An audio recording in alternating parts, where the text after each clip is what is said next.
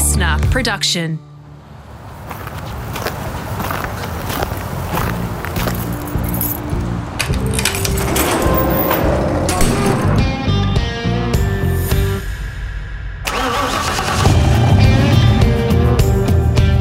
G'day, it's Rusty here, all set for part two of my podcast with Michael Caruso, Robbo, as Garry Rogers called him.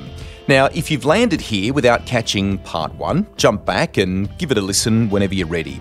There is some great stuff in there. This is a ripper conversation. From contesting the Nationals after only a few races in karts and how daunting that was, the influence of the legendary Kevin Bartlett, getting the keys to his dad's race car, memories of Formula 3 and a title winning season with some gun drivers and magnificent cars. Trying F3000 and just how exhilarating that was, plus the insane budget required to pursue that path. And what we now know as Super 2, driving for a man he had immense respect for in their karting days. We begin part two with the pure joy of getting to race supercars, arriving at a time when the sport was in a golden era. So you'd had this wild experience in your dad's car, which may not necessarily have been refined for cornering, but it was awesome in a in a straight line speed sense. Now you're at the wheel of a supercar.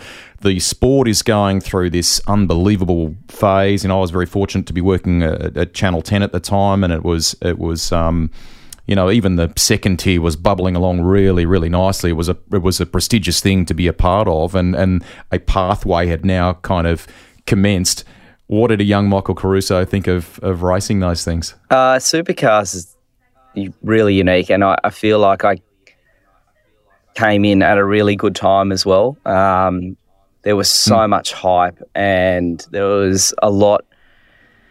You know, obviously, growing up and racing against some household names um, that was still very much a part of it, it was pretty surreal um, because. Mm you knew how competitive and how um, how much talent they had. And supercars in in that era, those cars were so hard to drive. They were so unique, and, and I think we, if you look back today and you look at how some of the most talented drivers from Europe and, and around the world would come over and would struggle and struggle um, be, because of the type of race car it was. There was just nothing like it on, on the planet, and it was so hard to relate to any mm. anything else that you'd done in your whole racing career, or to translate from go karting or Formula Ford or anything you did, and translate that speed into a supercar was really really difficult. So um, get your brain around it and and understand it, and then.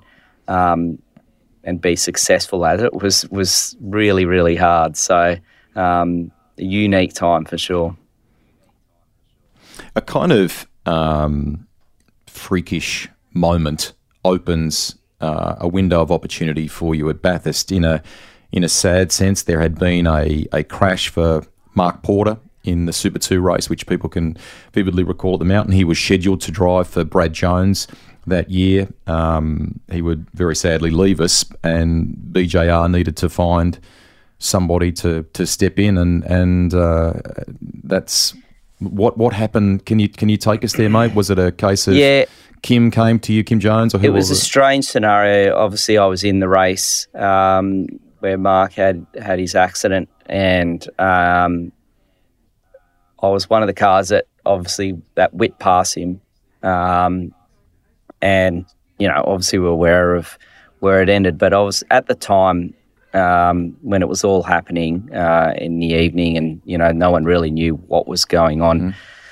I was just sitting up in the truck, and Brad Jones came in and said, "Look, we're not sure what's going on, but we need to start thinking. You know, if he's he's obviously not going to be in a position to drive at this point. You know, uh, being so serious and mm-hmm. he was mm-hmm. in hospital and what have you.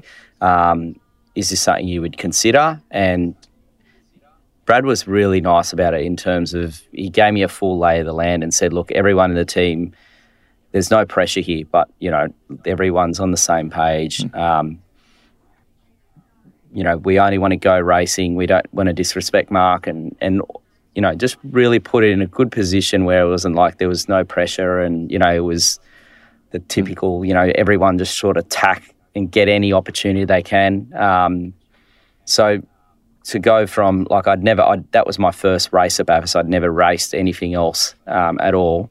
Uh, to then on the Saturday having to drive uh, in the car for the first time um, at that circuit, um, yeah, it was pretty unique, but um, really professional team. I, I mean, that's one team that I'd never got to do anything else with, but um, I still hold in the highest regard with you know how Brad and and Kim um, handled the whole situation and the whole team. I mean, that yeah, they've you can see how they've been so successful for such a long time, and, and they're still there to this day.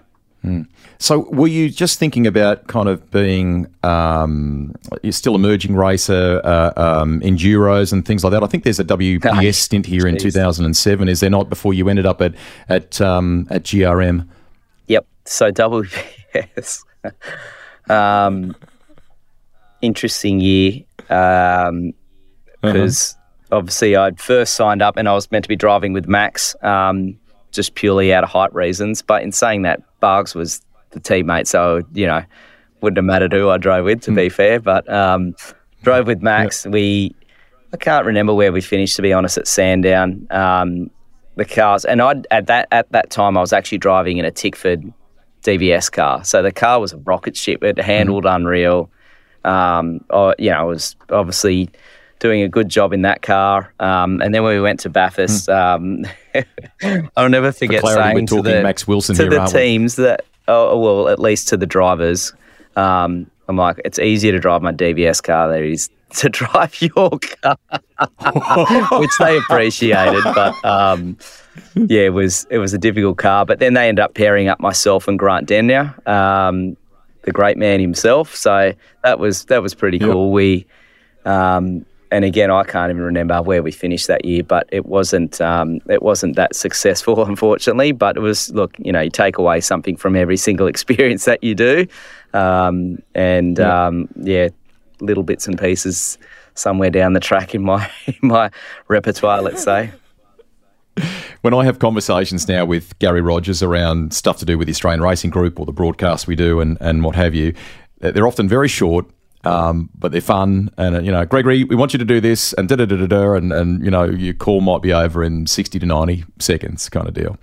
How did the call from Garry Rogers to Michael Caruso come about? Can you recall oh. that conversation and uh, what what transpired? I remember lots of things that Garry said to me, um, this being one of them, but it was like a few days before Christmas.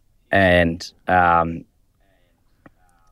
the call to tell me that was driving. So, but let me take a step back um, when he said, "Look, I need you to come fly down here, and um, so I want I want to know who you are and have a chat with you. Um, and can you come down and and we need you to be here tomorrow?" Or it was some ridiculous request like you know stop everything and get on the plane sort of thing.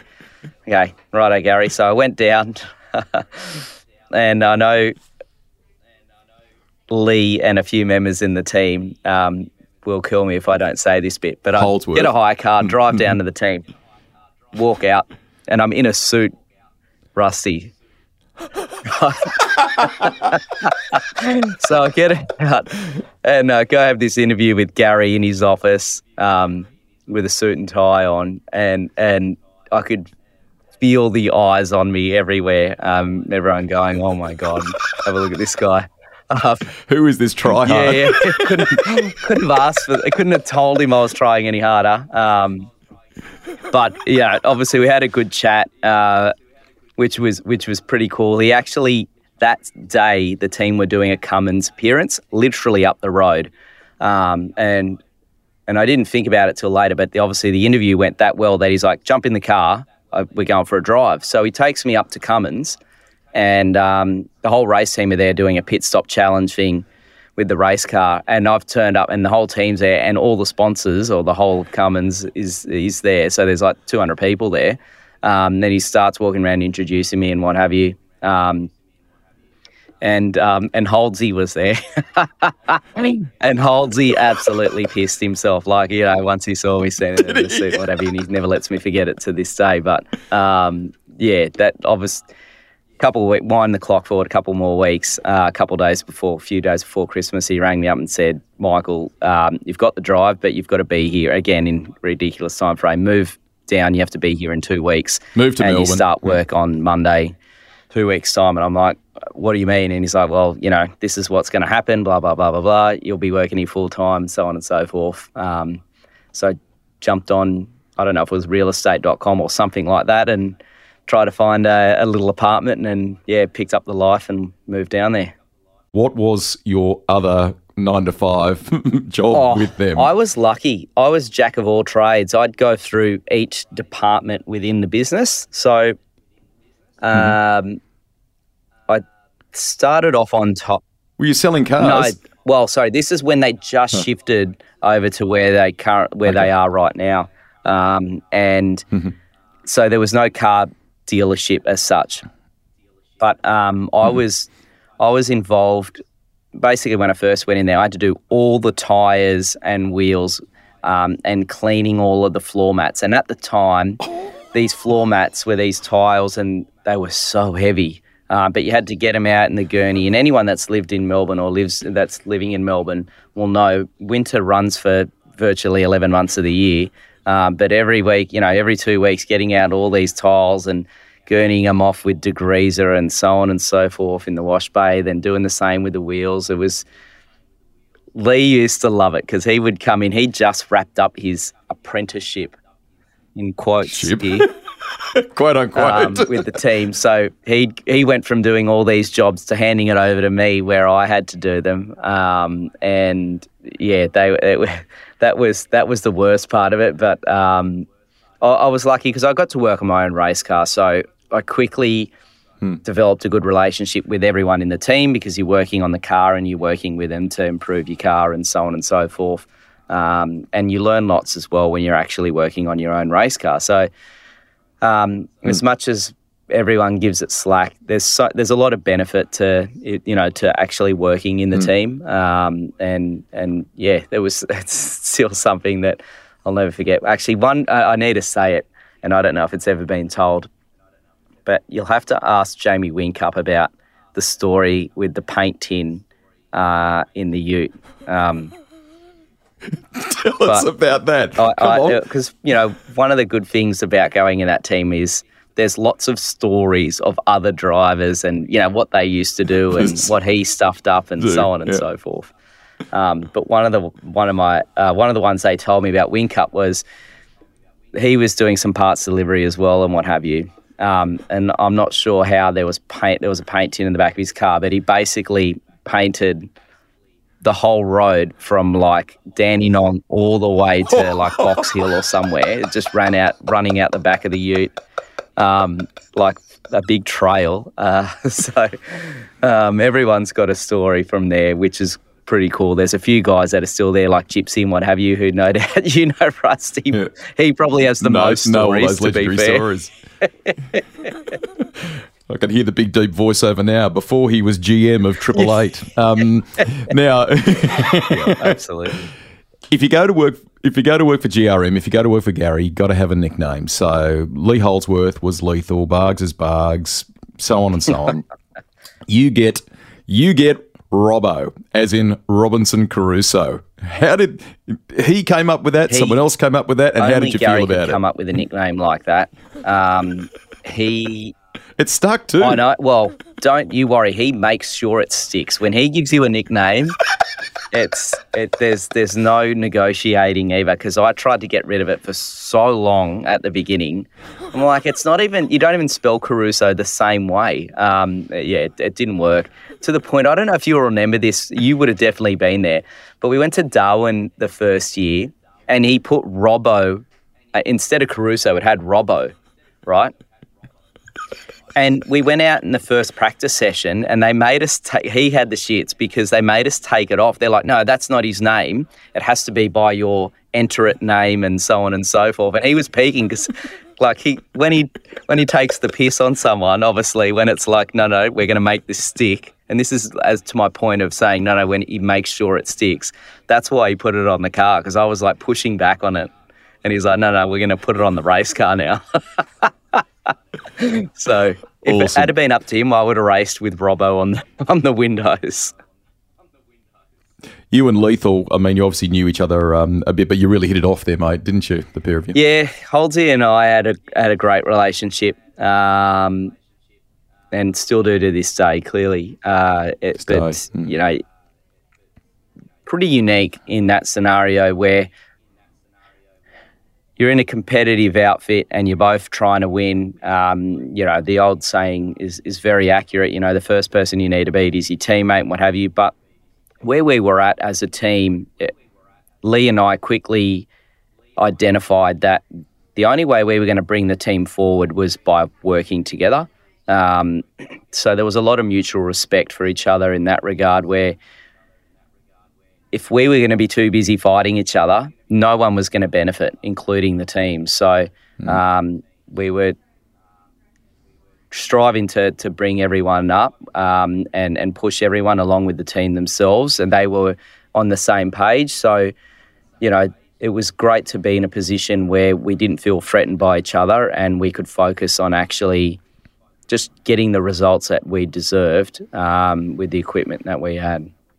Can be a brutal game at what point did you feel like you were kind of safe and, and solidified in either the sport or, or at GRM? I mean, there's obviously high points made, you know, like Darwin wins and, and so on, but but what was the point where you, you went right? I'm I'm uh, I'm comfortable here. I, I feel like I have uh, a good direction with, with the car, with Lee, etc. And and we're going we're going somewhere. Uh, I reckon it was my first Bathurst with the team. We well we we qualified in the ten, um, and we had a pretty strong day, and we got into the last last stint, and I think we were coming um, we were coming third with like I don't know thirty laps to go, and the engine broke and what have you, and um, I remember walking away from that weekend going, okay, well.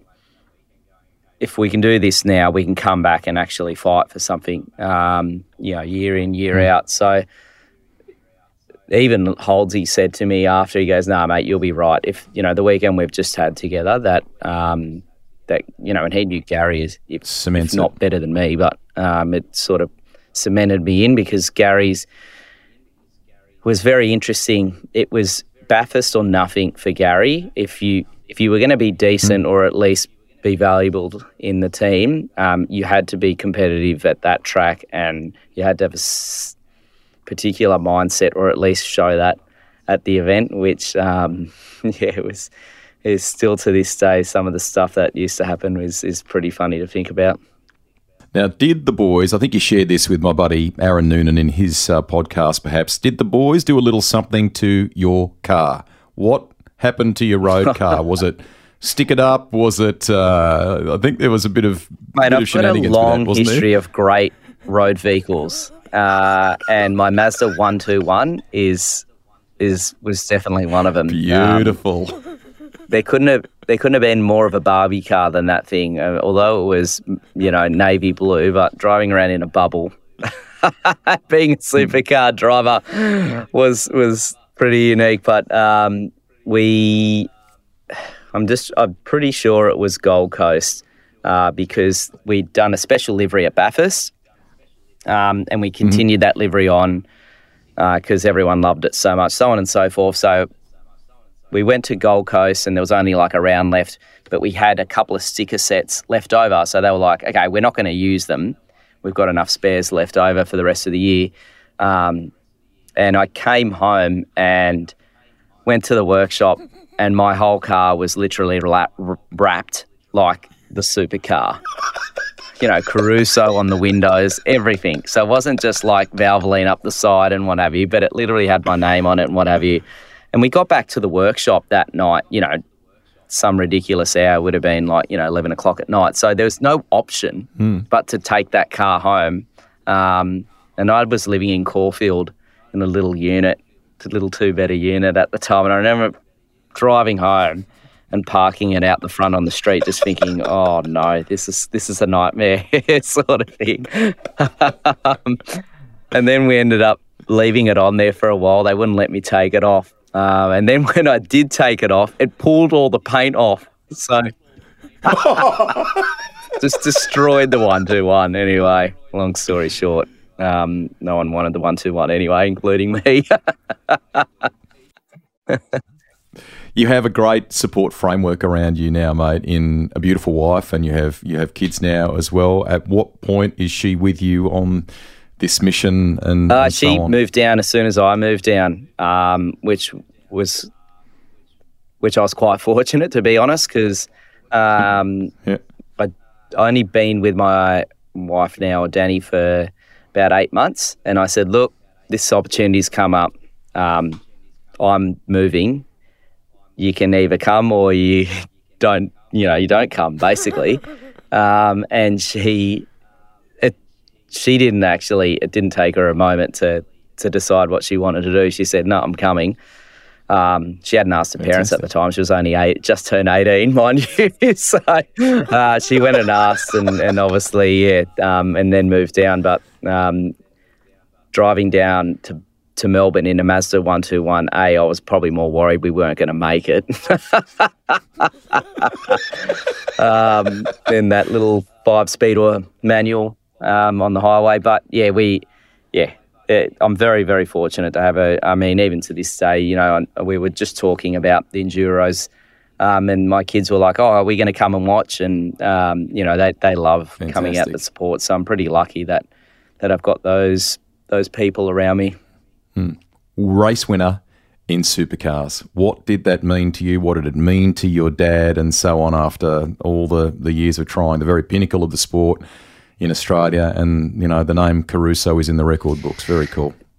Uh, you don't really think about those things until you, you sort of, you're at a point where you it's not happening as such. Um, and, and obviously that mm-hmm. wasn't until I'd stopped full time driving. But I, I guess looking at it now, winning uh, in supercars wasn't something that I thought would happen, you know, in only my second year. But particularly when uh, at Darwin, where it happened, you know, in that race, I had to race it.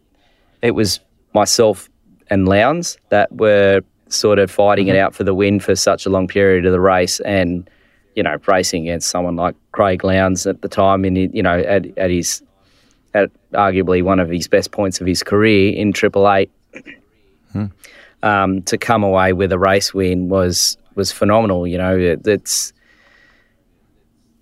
in a in a team like GRM at the time. Um, you know, the whole team was built around some misfits fundamentally, um, and and still is mm. arguably today. Uh, Garry giving people you know a shot in motorsport, um, but he seems mm. to be able to get the most out of people and and on that day, we, we clearly had, as a group, not just myself individually, but um, the ability to, to topple um, Triple Eight in some of their best and most um, dominant years um, is, is, mm. is just, yeah, amazing, uh, to be honest. So uh, to go head to head um, and and win, um, yeah, it was it was pretty cool. I know my dad would have been very happy, although not there that day. Um, he was definitely the first person that um, that I spoke to.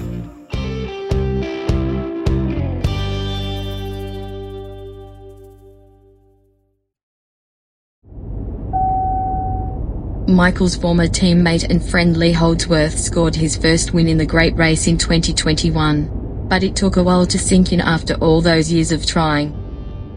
Like at the time, I, I think I was that stressed and that had that much adrenaline that it hadn't sunk in yet. Like mm. it was, it was quite strange, and I reckon I get more emotional about it now than what I did at the time.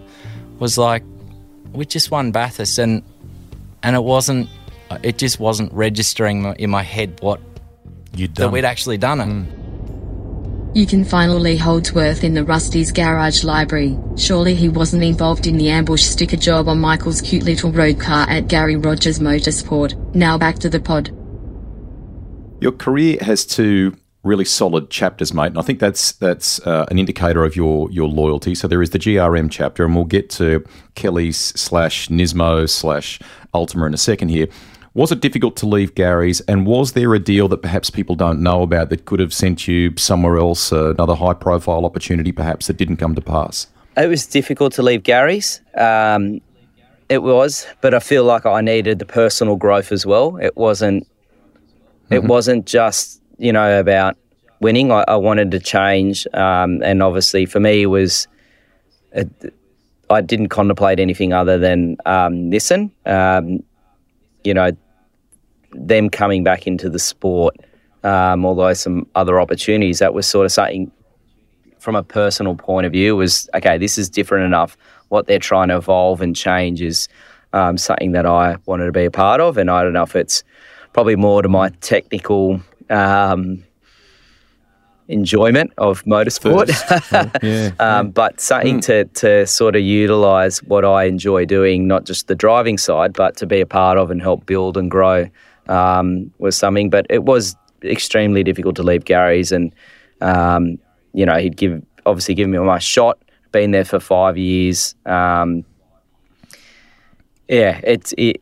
You know, you just don't you can only make the decisions, and I always say this, and I, you know, still some of my friends in supercars now, um, who who ask me about some, you know, ask me for their opinions on changes and and ideas around teams and moving, but you, you can only make the decision at the time with the information that you have, and um, and that's you know mm. something I'll I'll never look back on or regret. But I, I you know I needed that change as well. Now, Charlie Schwerkolt tells me you're very good with pit tours. You're very good in a in a corporate sense. I know we've worked together on television, so that doesn't surprise me. But Rico does tell me he had trouble, I think, with you and James Moffat wearing the factory pants. Is oh, absolutely. At Nissan. It's one thing that that that the Nissan Motorsport factory pants were not good, and they had zero style. It was horrendous. Um, he'll take that to heart because he was the one that used to organise all the merchandise and everything. so, um, but his level of detail is second to none. I might add. Like we had Nissan Motorsport mm. socks and shoes and bags and backpacks and oh gosh, it just go the list goes on and on and on. But uh, the cargo pants uh, was definitely not saying James and I um, we're going to take to. We were the cooler side of the garage, Rusty. It did open up um, opportunities for you beyond the Altima program, which I think is really cool. I reckon you and I ran into one another at Fox Sports at one stage, and you were off overseas with Nissan. It might have been to one of their events in Japan, perhaps. So you did some other sporting activity um, with them. There was 12 hour and, and all sorts, mate, wasn't yeah, there? Yeah, and that's that's the extension of, of what I wanted to do as well. You know, opening up avenues to things that I would never would have had the opportunity at the time with GRM. So being with a global mm. brand and having that presence um, and and evolving myself outside of the race car was was a part of that. Um, and you know, we did. You know, the Nismo Festival is. It's hard to describe if Mega. you've never been, but mm. um, it's basically. I'd picture it like one of our most successful race meetings. Let's call it like the Sandown 500. The stands full. I think there was 65,000 people there, literally just to celebrate Nissan. Um, nothing else. Purely cool. that. Uh, every single, you know, mm. all their historically winning race cars and, and good or all bad cars. And then literally a double decker bus taking people around the racetrack while their race cars are on the racetrack. You know, some of the things you just think, wow, we talk about health and safety over here and how strict we are. and they got race cars going around flat out, like as fast as they can. It's mm. there's they there's one thing that most of those drivers over there do is they only have one speed and it's qualifying speed, nothing else. mm. Now, Rico says you were the world champion gear shifter, gear changer. He said, but you know what? They might have looked rushed, but he had this way of not upsetting the car in the process when he did that. It was a, a, crazy thing to watch on on the onboards when we would we would get it. And he said, and then Mike would be so smooth in other parts of the lap where you where you weren't so busy. It it worked for you, mate, didn't it? Uh, yeah. I don't know how. Um, no, it's funny. Was it just a feel? Yeah, I don't know. It's funny. Everyone, when I when I drive, it doesn't feel like I'm doing it that fast. To be honest, I know that sounds silly, but it just I don't know if it's a reaction or what it is, but um, feeling's clearly a big thing in motorsport, isn't it? You know, at the end of the day, that's all you've got to mm. go off to know um, how much grip you have and so on and so forth. But um, gear shifting is, especially because the you know the year that I'd got in, um, obviously they went to the sequential gearbox, um, as you'd be aware. So Gorn was the old H mm. pattern, um, and and into that. So I don't know if it's something that I never really had a sequential that worked that way. The sequential in our Formula Three car was very, mm. very different. Um, so it's, I mean, I'd always been known in my karting days for being very, very smooth. So, um, but I know mm. the focus was always on my gear shifting being very, very rough. So I guess I just needed to go a, a lever in my go kart to bang. When you look back on it, when you frame that Altima chapter, I mean, uh, critics will go, it was an unloved road car. You only ever found them as, as you know, maybe a rental car and so on. a lot of love, heart, and soul went into it from the, the Kelly operation. It yielded some stuff, but but in truth, probably not what we hoped it would. When you look back on it now, how do you? Oh, it was tough. I mean, I, I hmm. if you look at what's going on in the current uh, supercars paddock and um, we talk about parity and what have you, and they make changes virtually every weekend at the moment for, to keep parity. We would go seasons without any changes, um, which made it difficult, you know, it, it, and multiple reasons, mind you. But um, it still blows me away. You know, there was lots of promises, let's say, that were, you know, to Nissan and um, and so on and so forth, or the hierarchy of Nissan about getting them up to speed. But hmm. um, they were invested. I mean, they did what six or seven years in the sport, which was which was pretty good. We saw hmm. others come and go um, in that period, uh, but you know they they very much loved motor racing, um, and I think the history that they had in Australia has clearly um, drawn them to supercars. Um, and and to that mm. fact, you know, some of the stuff we used to do, you know, Jim Richards, for that fact, who obviously massive fan of. Um, you know, getting to do some cool yep. PR stuff with him, um, which was good. I mean, but is there a more cool or relaxed race car driver than than Jim Richards? Uh, I highly doubt. Jim doubt Richards, it. yeah. awesome, very cool. You got to do that. Now you are about to pair up with Frosty for the Enduros Gen 3.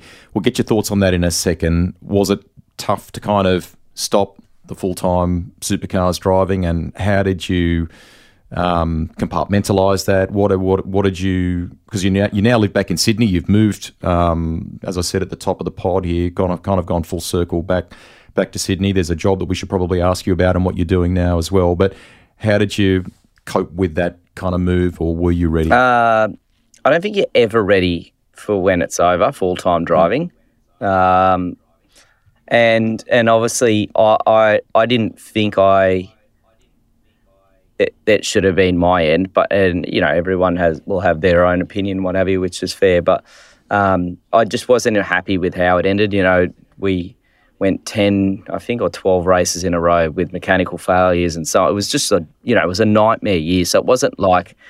Mm. Oh, okay. We give it. We gave it our all, and you know, it just didn't happen the following year. But fundamentally, when um, when the funding or at least the sponsorship runs dry, you know, something's got to change. So, and you know, and I can appreciate that mm. now looking looking back on it. But um, it was, you know, obviously a difficult transition to go from doing something every single day that you love um, and having a full time job to having a family and then going, okay, what do I do now? Because you quickly shift yeah. your men- mm. mentality of I can't just think about me. And you know, if I was single and didn't have kids and mortgage or anything like that, you could put everything on the line and, and try to get back in and so on and so forth. But uh, when you have a responsibility as you get older, um, you you know mm.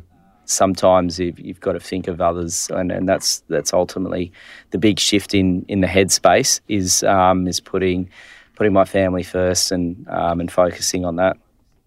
So you are talking to us from the office late in the afternoon. It's uh, in a cool little quiet space there. And I think if um, what you said to me before we clicked uh, go on this, before we, we started recording, um, the company has a bit of a motor racing yes. connection for you yeah, too, does it not? Quite lucky. So um, when I moved back to Sydney just after COVID or during COVID rather, Um, some long-time family friends of ours who we went karting with, the Lumbu's family. Um, they had their own uh, successful family business, um, and uh, Lyndon, one of the brothers, said, "Hey, I'm running the business now," um, and we're out cycling. We both love cycling, or the whole family does. So we are out cycling together, and he said, "Look, do you want to come and try sales in the corporate landscape?" Um, and you might have mentioned a bit earlier, um, the commercial side of the business is something that I that I clearly enjoyed while this, you know, motor racing and mm-hmm. um, and had a strong connection to. So uh, the transition was quite easy for me to, to sort of come into the corporate landscape and um, particularly in the sales side because as you would be mm. appreciate rusty you're around it all the time and know how well a race car driver can sell themselves sell so not say by any means i'm an extremely good salesperson but clearly you have to have that knack and communication um, and relationship ability mm. or at least the ability to connect with people um, so and see opportunities. Yeah, yeah, and be optimistic. And, you know, all the sales things, lots of crossover. So, um, yeah, quite fortunate because Lyndon obviously saw that in me. Um, you know, in, in what I, what I, the tools that I had, let's say, in in the shed um, mm-hmm. to use, and um, yeah, now two years down the track, I'm um, our director of sales at Syndeticom and looking after a team of eleven people, salespeople, and uh, yeah, having a good time. Uh, Charlie Schwerkolt said to me, if I've done this right, you've got uh, you've had a couple of hours in the car. Uh, in the Gen 3 car earlier this year, ride day at Sydney Motorsport Park. There'll be a chance to test before Sandown and maybe another ride day prior to Bathurst, if I'm right. So give us your impressions of, of Gen 3, um, how much you're looking forward to the Enduros, hooking up with your buddy in Mark Winterbottom and, and running this I Camaro. I can't talk highly enough of the Gen 3 car, to be honest. It's um, it's definitely a driver's race car. There is no doubt about it. And um, mm-hmm. you know, when I was watching the first few events, I think I don't know if anyone noticed, but you could see the drivers were having a hard time adjusting, and that was locking brakes, going off the road, spinning out, so on and so forth. And you rarely used to see mistakes from drivers the past few years, mm. particularly in supercars. Um, and that was purely down to a refined piece of machinery, um, everyone understood what they were trying to get out of the car. The cars had been worked, you know, to get the most out of them from a mechanical point of view as well. These cars now, particularly because the aeros come off quite a bit. Yes, the the tire grip has come up, but you've really got to drive the car well, and it's very easy to make a mistake. Um, which brings a bit of enjoyment back for the driver, in my opinion. It's harder to drive, mm-hmm. um, so you have to be more accurate precise. You have to, you can't, and it's not going to be the same every lap. So it, allows you the opportunity to rely on, uh, on your skills, let's say, um, to ensure that you're consistent um, and you can understand what the car is delivering in terms of feel and, and how mm. you generate the most out of it. So um, I think they definitely went down the right path of removing the aero, and clearly it's got uh, the engine's a bit faster as well, so it's fast in a straight line. Mm. Um, yeah, so I'm looking forward to Sandown will be a good event. I think as well, you know, having a, a bunch of co-drivers who aren't really experienced, it's sort of bringing that knack of what we saw in the first couple of events where the drivers were struggling and or you know coming to grips with the mm. new car. So it, mm. it's it should be an exciting event. I think the the 500. Do you think it'll be, uh, you know, from a fan point of view, genuinely kind of unpredictable in that sense? And what is the the secret? Like, if you and Frosty are in sync in what you want with the car and minimising the mistakes you talk about, I mean, is that the kind of thing you're really going to need to be it, successful? It could here? be very much like 2013. Uh, if you're fortunate enough for those listening to to remember what that race was like. It was, well, and I say Bathurst is what I'm referring to, but it was chaotic. You know, there was so much mm-hmm. going on. Um, and I think it has all those elements. There's so many unknowns as well. You know, we talk about fuel stops where they've slowed the fuel up. I mean, I think they were predicting like a 55 second fuel stop just to go from empty to full. How much that changes the hmm. race mm. is yet to be seen. But um, from my knowledge, you talk about Sandown, it's a minute eight, minute 10 a lap, let's say. Um, and if people are doing mm. virtually, it's going to take them a lap to fuel the car up it changes the whole strategic approach to the race. Um, let alone dealing with Melbourne weather, Rusty. so um, yeah, there's it's got all the elements to be intriguing. Um, you know how many different race winners we've seen this year as well. It, it's mm. I think it'll be a great event, a great couple of events. Um, let's just hope they extend it to Gold Coast or something as well for the enduro drivers. Yeah, cool, cool. Proper proper enduro cup again. I'd love to I'd love to see that. Couple to finish. You've been super with your time here, and we want to get you home to your uh, to your beautiful family. Um, you did come and play with us in TCR for a while, so it'd be remiss of me not to talk about that. Carus on the loose in television was a great deal of fun. I loved that the rawness of it and and and just barreling up to people with a microphone and, and going for it. That was that was ace. And you got to run in the Alfa Romeo too as well, which might have had its frustrations at at, um, at at times. Did you enjoy that car? I mean, diametrically different to what we've just been talking about with Gen three. Very different. But can I tell you before I dive into that what I did enjoy most? It was absolutely Go. my pieces with yourself, Rusty. Um, because ah, cool. And and this isn't just to pump you up, mate, but I, I honestly enjoy them because they're so natural. It's and when you're working with someone uh, that you can bounce off without having to think, wait, what's that person going to say next, or what are they going to do next, so you can be prepared or at least position yourself mm. appropriately.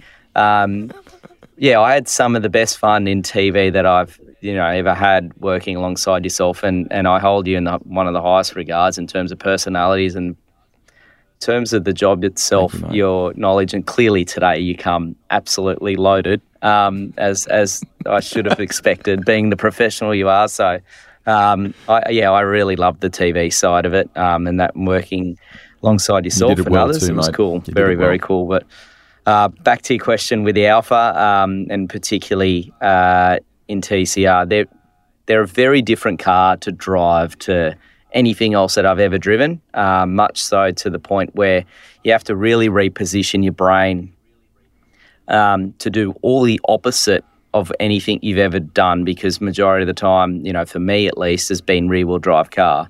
So um, I'll never forget mm. going to Phillip Island and getting a bit of oversteer, and you just instantly, you know, you get out of the throttle. You know, that's just the normal thing, you know, because you don't want to go that way mm. anymore. but um, to reprogram your brain to go full throttle or put more throttle in as you get oversteer is is just really hard to come to grips with. So it took me a little bit to get around that, but once you get around that, um, lots of fun to drive. Obviously, um, yeah, yeah, they're they're they're fast. Um, you've got to wheel them really hard as well. Like you physically got to drive them quite hard. Mm. yeah, it's good when it's going well. It's going. It's good fun to drive fans would love us to finish with the car. Now, it might be an emotional attachment to a car that you won something in. It might be the beautiful recollection you shared before of driving the the um, the F three thousand car. What's the one that in you know maybe makes the hairs on the back of your neck come up that you've got a connection to? Uh, I think my dad's sports sedan car, to be honest, purely from a sentimental point of view. Um, yeah, you cool. know, obviously not the best handling car, but from the point of view that you know that was it was my dad's heart and soul in that car, and you could feel that when you drive it. You know, it was so mm. raw. Um, he knew the whole thing inside out clearly, and for him to sort of, it felt like it was a little bit of a, um, you know, passing of of the torch. Let's say, you know, in terms of okay, I, yeah, it's nice. time for you to to to move on into to motor racing, um, and. Mm yeah, to drive that was was cool because I know um, a lot of a lot of my competitors, their fathers race as well and want to have you, and, and, and to be able to, to, to share that experience with dad, I know. Um, I, I, just wish we had cameras at the time. Um, I think I had a Nokia 3110 or whatever the hell they were back in the end, the little bricks. Um, but you know what I mean? Like to be able to take a photo of him yeah. while I was out to there driving that. because mm. Um, I know he would have been he would have enjoyed it probably more than I did. To be fair. Um, so yeah, it's mm. it's funny. They're the little moments in my mind that I look back now. Um, and talking about cameras, we didn't really focus on taking photos and videos and things like that when I was growing up, obviously, because mm. we're always in the now and this is what's in front of us. Let's get this done. so, um, anyhow, that's uh, definitely the car that I enjoyed. Thank you so much. 90 minutes of, of walking down memory lane with you, and it probably doesn't do it justice because there's more things I know. Um, congratulations on everything so far. Have an awesome time in that Gen 3 machine with uh, with Mark Winterbottom and Team 18. Congratulations on what you've done in your career. On a personal note, I think it's an absolute crime that you are not in a full time drive, but that's my that's my personal view. And hopefully, we get to do some stuff together in the media again and have a, a good laugh about our mate Davey Reynolds and some craziness about you guys doing podcasts. I again. promise you, if we get um, we get the show up and running, mate, we need to get you on because um, we need someone like you that can slap us around a little bit and keep us in line. But no, thank you for having me on, Rusty. Um, yeah, absolute pleasure uh, to to be able to spend the time with you that I have, and um, even to be honest, I'm I'm chuffed that you. Uh, reached out to, to have me on the show because, I, as I said, I, I hold you very highly, and clearly you have a knack for what you do. Um, clear, you can't be as successful as you are, um, and get and go as long as you have um, with respects, mate. So, um, congratulations and thank you again, mate. Happy to come on anytime and work with you anytime I can. There is only one problem here. You haven't tried to sell me anything in this podcast. I thought you were in sales. Now. Thanks, mate. Have I got a deal for you? Thank you, mate. Good Cheers. on you.